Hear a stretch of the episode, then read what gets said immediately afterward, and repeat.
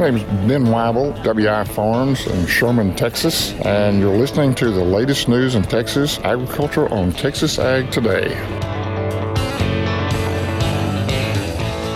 Welcome to Texas Ag Today, a daily look at the latest news in Texas agriculture.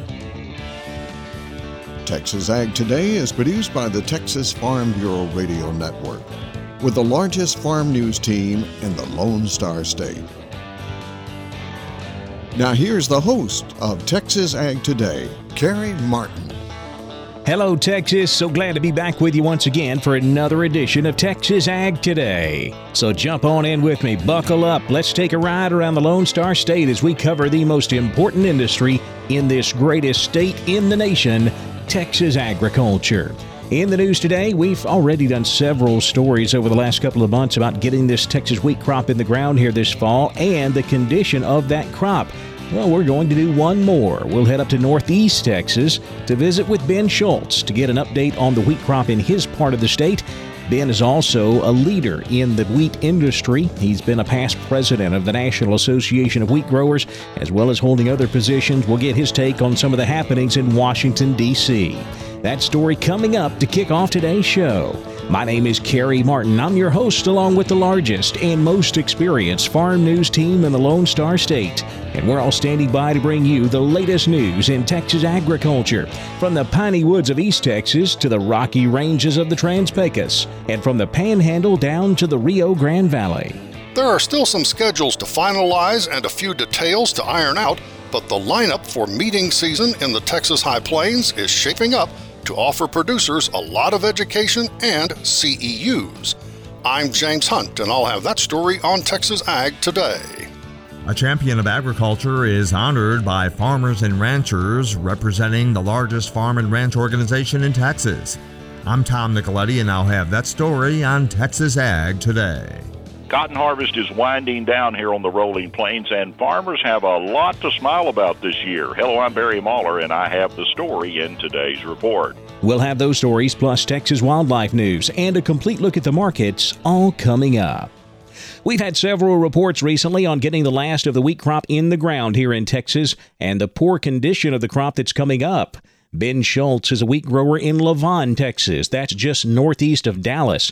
He says they've been fortunate in his area of the state this year. In northeast Texas, we're we're ahead of the game. Of normally, we're struggling usually right here at the end to get all those acres in, but most of those acres have come in. And recently, a wheat board meeting that I serve on in Texas, uh, I made a comment. I said, I know it's dry in West Texas whenever Northeast Texas are getting caught up. Scholz is the past president of the National Association of Wheat Growers and still serves the industry in leadership capacities. He says there are several issues that wheat growers are keeping an eye on right now in Washington. Yes, the tax issues still that, that are lingering that this administration proposes. Uh, basically, we're, we're in opposition to all of those suggestions that are being thrown out. Really concerned about the possibility of a transfer tax still being in, in some of the package. So, yes, we're, we're, we're involved in that on a national level.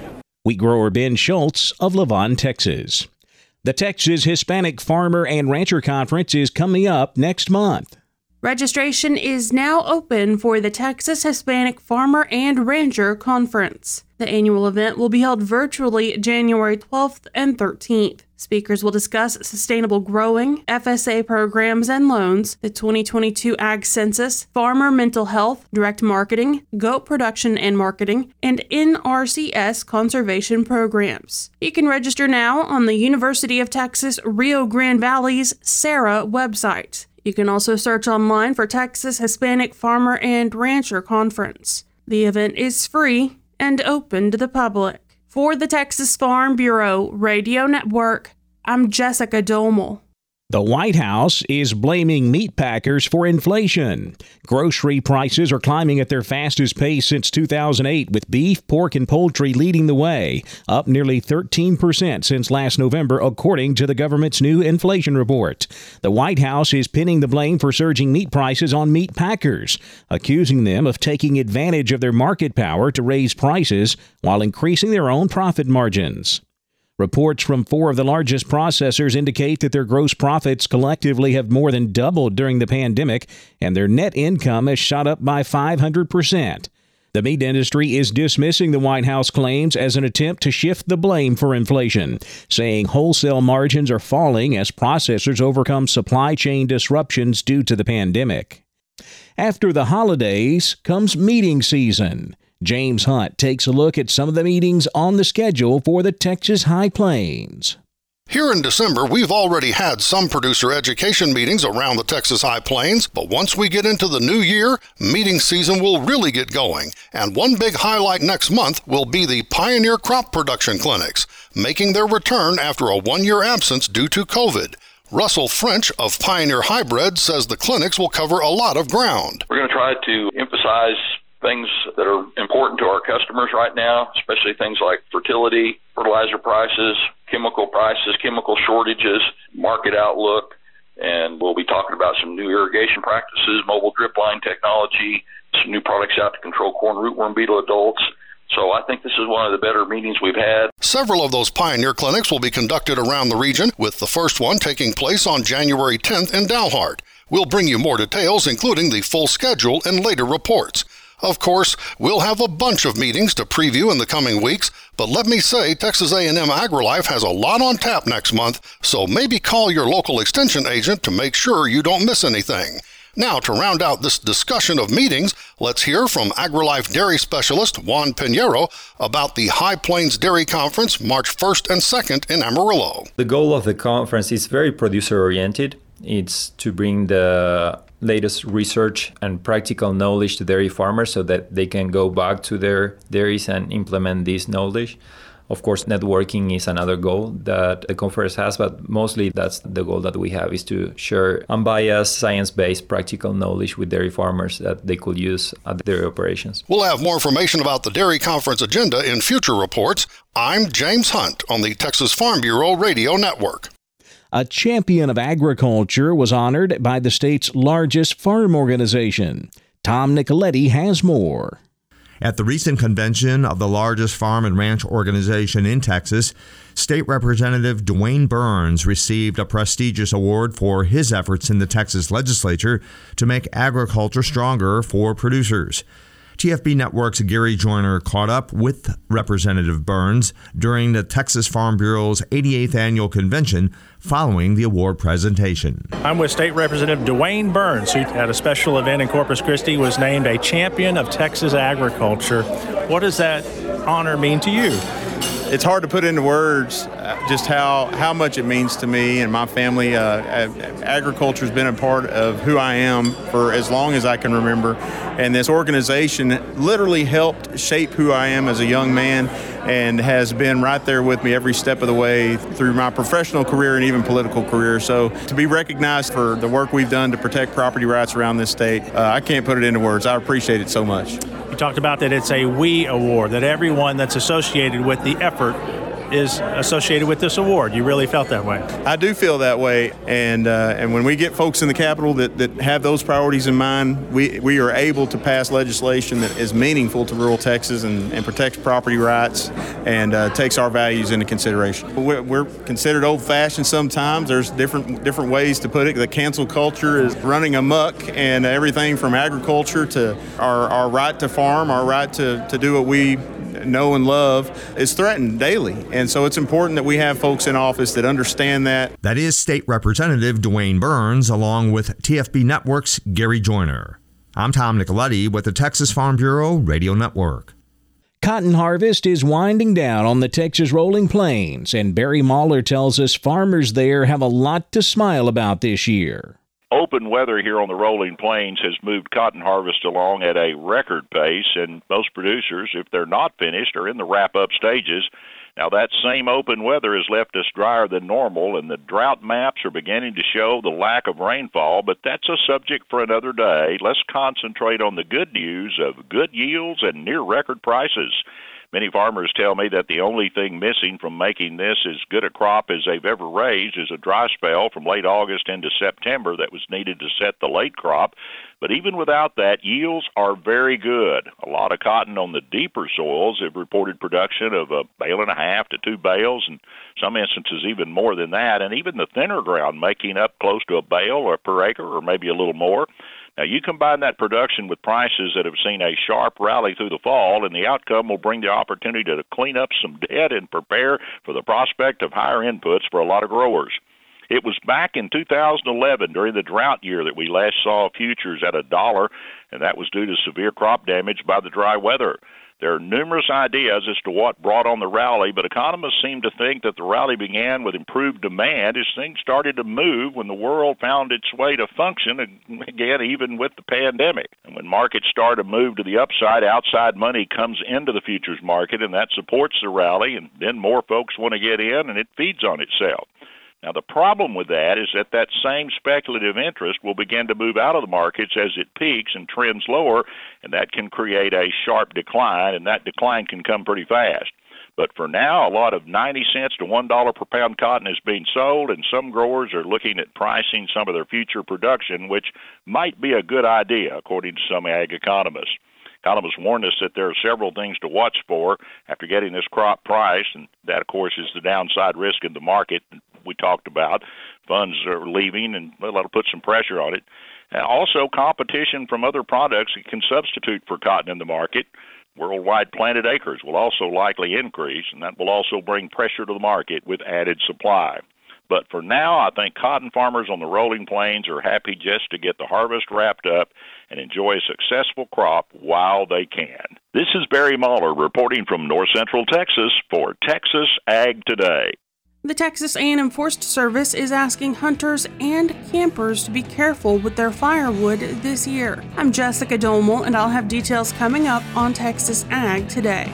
And there are many human medications that can be dangerous to animals. Texas veterinarian Dr. Bob Judd has more on that coming up next, right here on Texas Ag Today.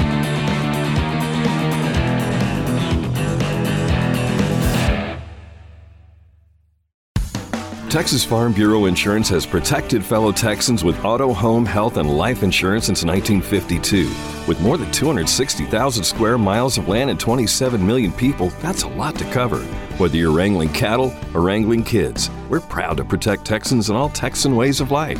Visit Texas Farm Bureau Insurance today at tfbinsurance.com to get insurance for Texans by Texans. Coverage and discounts are subject to qualifications and policy terms and may vary by situation. We're keeping you informed on everything happening in Texas agriculture on Texas Ag Today.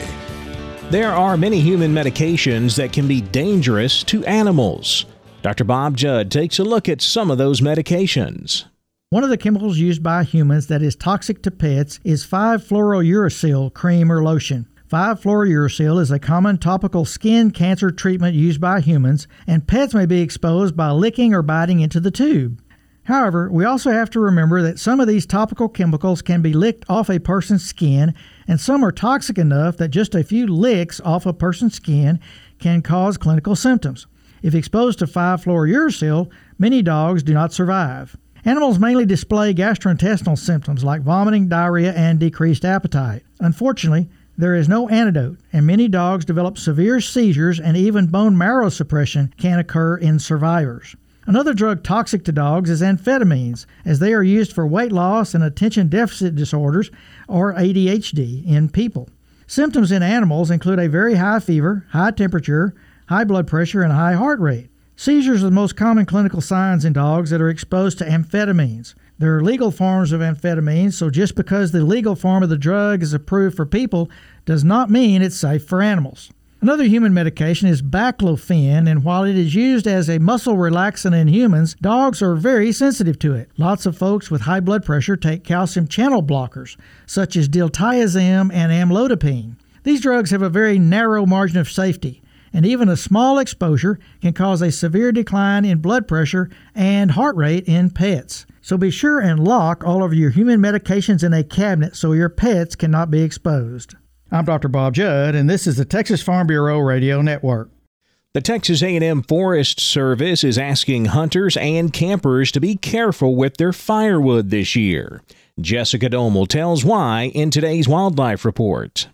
The Texas A&M Forest Service is urging Texans, especially hunters and outdoor enthusiasts, to do their part to prevent the spread of deadly invasive pests and diseases found on firewood this fall and winter. According to the Forest Service, many impactful tree killing pests in Texas forests live and breed inside firewood. And as people collect or buy firewood, they may be unknowingly transporting them into areas of the state or the nation where those pests and diseases do not already exist. Some of these diseases, like the invasive emerald ash borer and the red bay ambrosia beetle, can have devastating impacts, practically wiping out entire tree species in some areas. The emerald ash borer can currently be found in north and northeast Texas. It has already killed millions of ash trees across the eastern United States. And pests aren't the only concern. Diseases like oak wilt, which can be spread via firewood, has killed oak trees in central Texas. According to the Forest Service, firewood is one of the main ways that many of these pests are moved, no matter how seasoned or old the firewood is. Even if the wood looks clean or healthy, it may have insect eggs or fungal spores on it, which can start new infestations. Demian Gomez, a Texas A&M Forest Service Regional Forest Health Coordinator, says the best rule of thumb is to burn firewood close to where it is bought or picked up.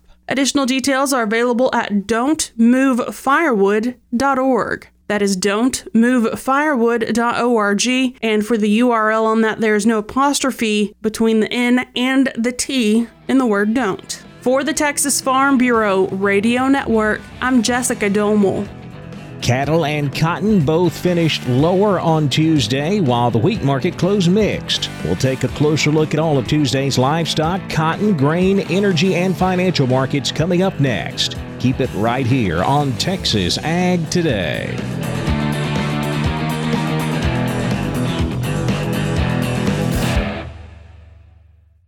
It's been a tough year. As a farmer or rancher, you know life in agriculture is often stressful. Things like the economy finances, weather, and even a pandemic increase our stress levels and can leave us feeling defeated. With a demanding workload, it seems that there isn't room for the soft stuff, like talking about feelings. Yet, talking about the hard times can be one of the best ways to manage this stress. Although we can't always control or choose our circumstances, we can control and choose how we respond to them. Sometimes that response looks like asking for help. Some would say the best quality of a farmer or rancher is their independent spirit. But what is agriculture without its community? A force of helpers, neighbors, extension, Farm Bureau members, friends, counselors, and pastors. We are stronger together. Find someone you can talk to. Find the help you need. The Southwest Ag Center is working with the Texas Department of Agriculture to identify stress assistance and resources. Visit swagcenter.org/stress to learn more. We're giving you the market information you need on Texas Ag Today.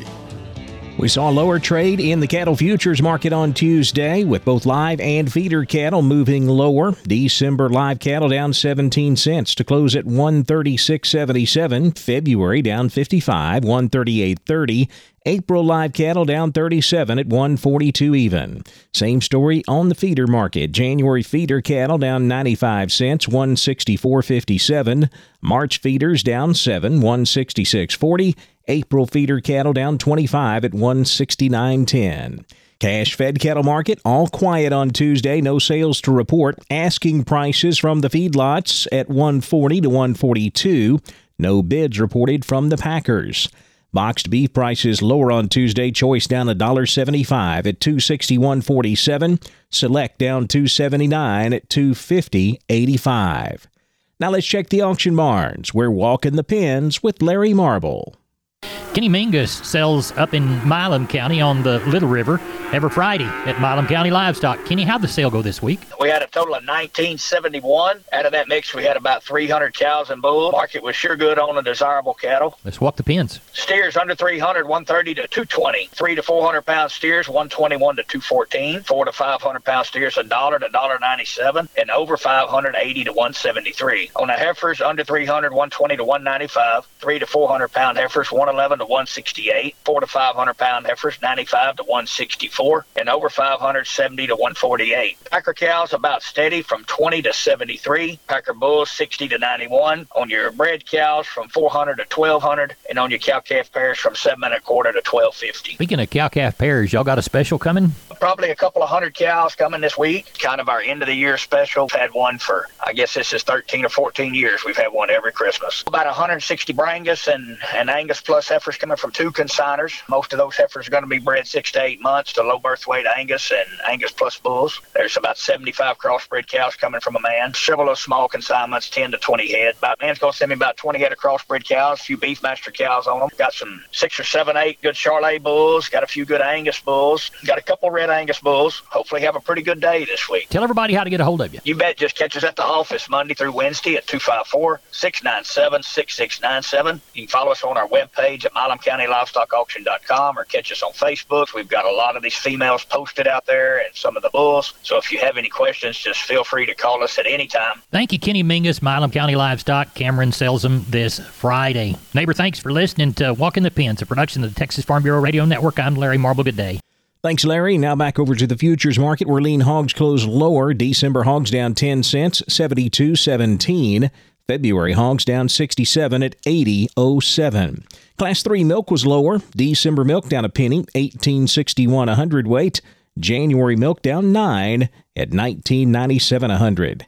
The cotton market closed lower on Tuesday. Traders trying to factor in a possible negative announcement coming from the Fed this week. The Federal Reserve meeting this week to decide whether to fast track its tapering process in response to recent inflation reports. Also, news of the Omicron variant of COVID spreading across the U.S., kind of spooking the cotton market just a bit. March cotton down 91 points to close at 105.90. May down 93, 104.55. New crop December cotton down 23 points, 89.69 cents. The corn market closed higher. December corn up five and a half, five eighty-eight and three quarters. March corn up five and a quarter at five ninety and a quarter. New crop September corn up three, 561 and a quarter. Not much direction in the wheat market on Tuesday, both hard and soft wheat finishing narrowly mixed. July Kansas City wheat up a quarter penny, 803 and three quarters. July Chicago wheat down two and a half at 784 a bushel. In the energy markets, January natural gas unchanged, 379. January crude oil down 92 cents at 70.37 a barrel. The financial markets lower on Tuesday afternoon. The Dow down 106 points at 35,544. The Nasdaq down 175, 15,237. The S&P down 34 points at 4,634. That wraps up our look at the markets, and that wraps up this edition of Texas Ag Today. My name is Carey Martin. Hope to see you next time right here as we cover the most important industry in this greatest state on the planet Texas agriculture. Thanks for listening to Texas Ag Today.